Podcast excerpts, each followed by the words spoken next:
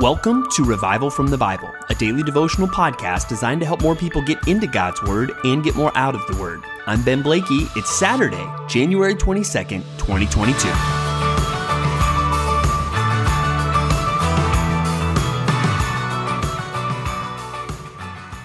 It can be easy to look out at the world and see the wickedness and really the worldliness of the world.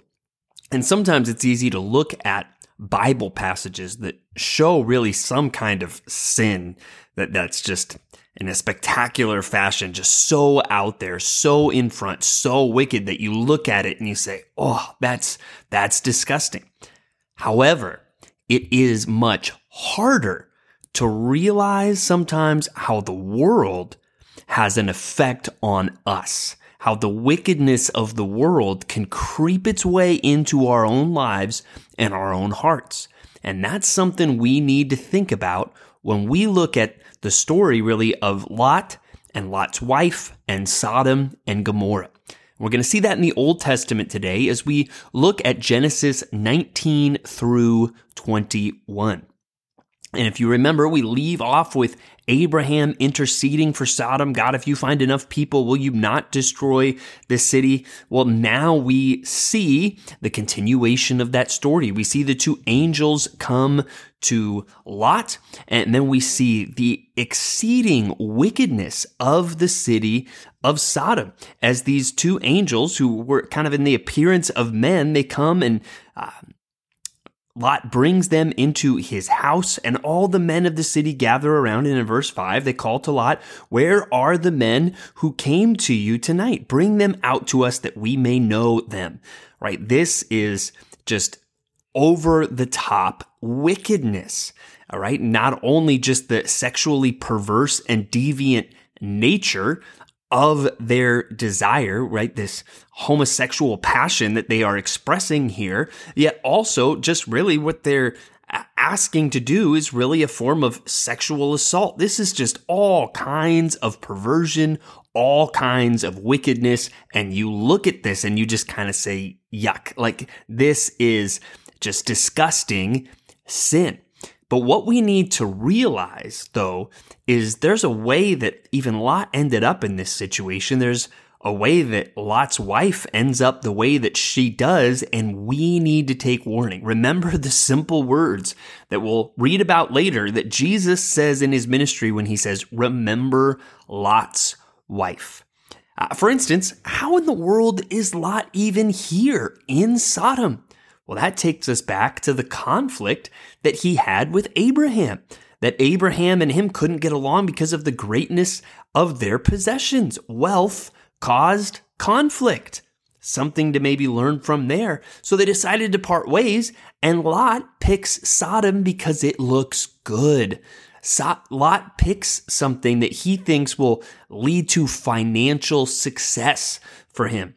How many people today end up putting themselves in a tough position, putting themselves in a way where they are surrounded by the wickedness of the world and they justify it by saying, this will be what's best for business. This will be what's best for my pocketbook, or maybe even this is what will be best for my family. Well, did this end up being what was best for Lot's family in the end?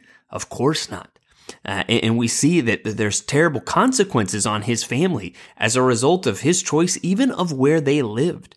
So, for starters, let, us not just look out and be like, whoa, that was wicked. That was crazy. For one thing, we need to realize that our culture is moving more and more this direction uh, than we realize. For that reason, this story should hit closer to home than we might want to admit. But then we need to take it one step even farther, where we're not just saying, wow, my culture sounds like this, but we take it to where, hey, my heart needs to guard against this. Am I going to compromise really the health of my family or, or the health of my spiritual life for some kind of financial gain.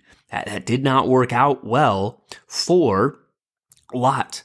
And then, of course, we see Lot's wife turn around and look back at some point during the destruction, and she became a pillar of salt. And of course, the angels had warned her, do not look back. All of them, run, get out of here, do not look back. But she does. She looks back. And that is another warning that we all need to heed.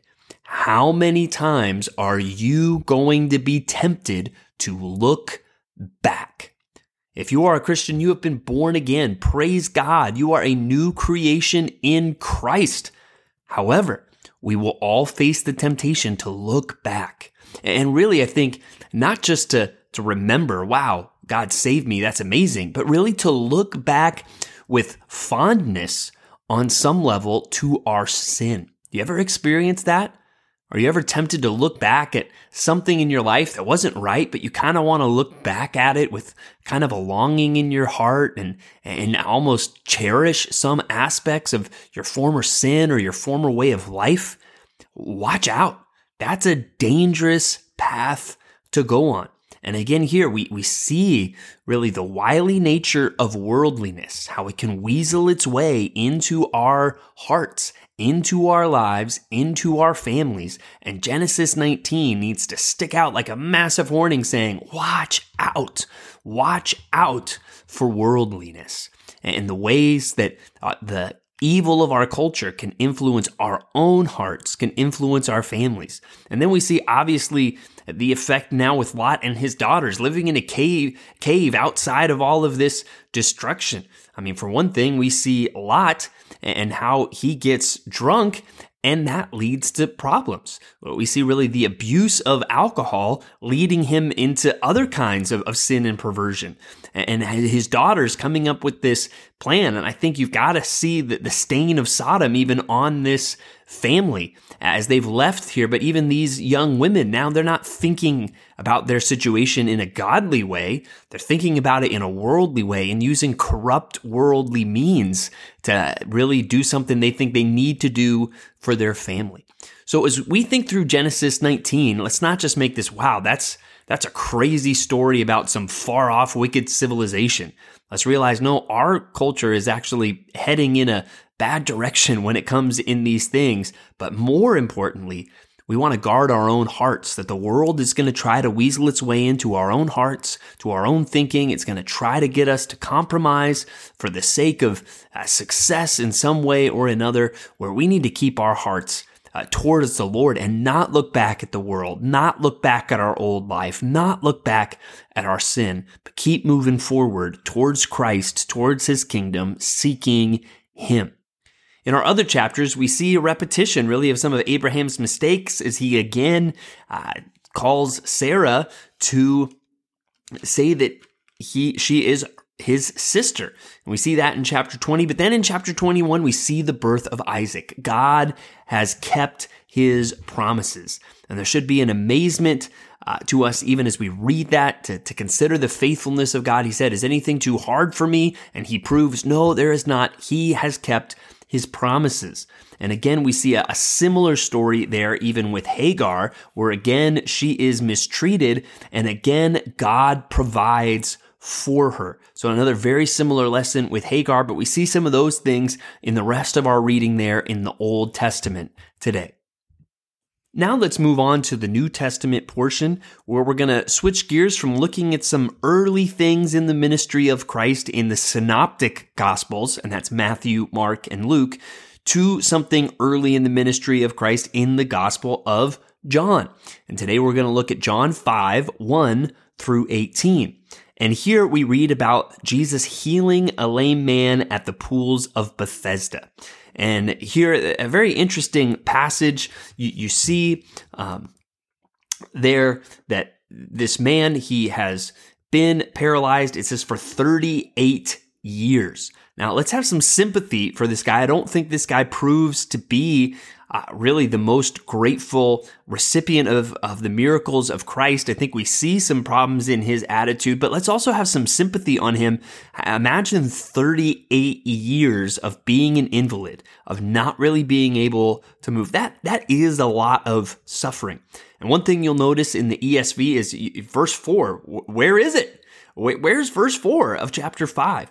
Well, we can go into some of those textual issues another time, and you notice this is very uncommon to see, but it seems that at some point somebody added kind of a, a study note or a, a footnote, and somehow it kind of got into the text of scripture. It probably was not a part of the original of John, but it is kind of a helpful explanation. You'll probably still see it if you have an ESV in a footnote in your Bible where it seemed like there was some superstition uh, that the people were counting on to be healed there at the pools of Bethesda. And that's where today in our day and age, we might not be so out um, out in the open superstitious. We've just really got more sophisticated in it. And I do think one lesson from this is, hey, we need to trust God ultimately as the great physician. Don't trust superstitions. And, you know, even now we might think, well, we've got modern medicine or we've got all of these things. Even in those moments, we should still be relying on God. Every time you take medicine, you should pray and say, God, I'm trusting in you, not ultimately in this medicine. I think this medicine might be helpful. This medicine might be a gift from you, but you are the one who can heal me. Another really interesting thing about this particular story. Obviously, we see the power of Christ rise, take up your bed and walk. We see the conflict about the Sabbath, and we see this man even going and, and telling the religious leaders, well, it was Jesus who healed me. Well, Jesus, he tells the man, see you are well, sin no more, that nothing worse may happen to you. And I do believe, based on that, somehow this man's suffering was caused by his own sin.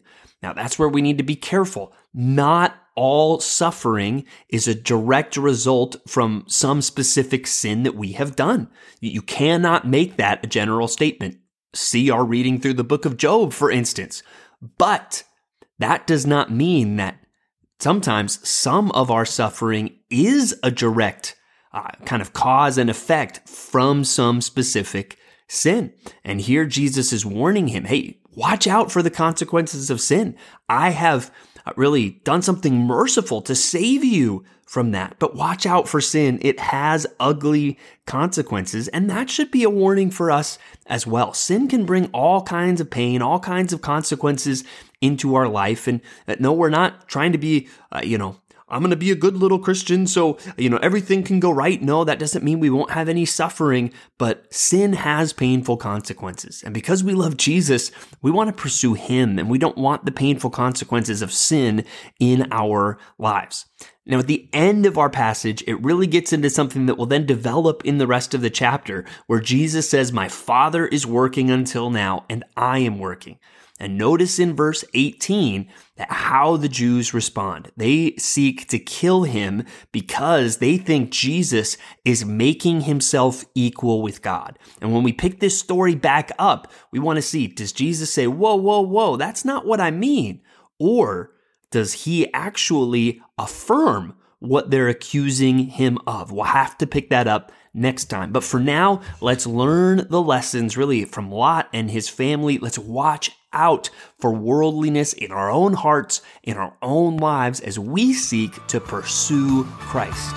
Thanks for digging into God's Word with me today on Revival from the Bible. For more resources, check out revivalfromthebible.com. To learn more about Compass Bible Church Treasure Valley, go to compassbible.tv. The grace of our Lord Jesus Christ be with you.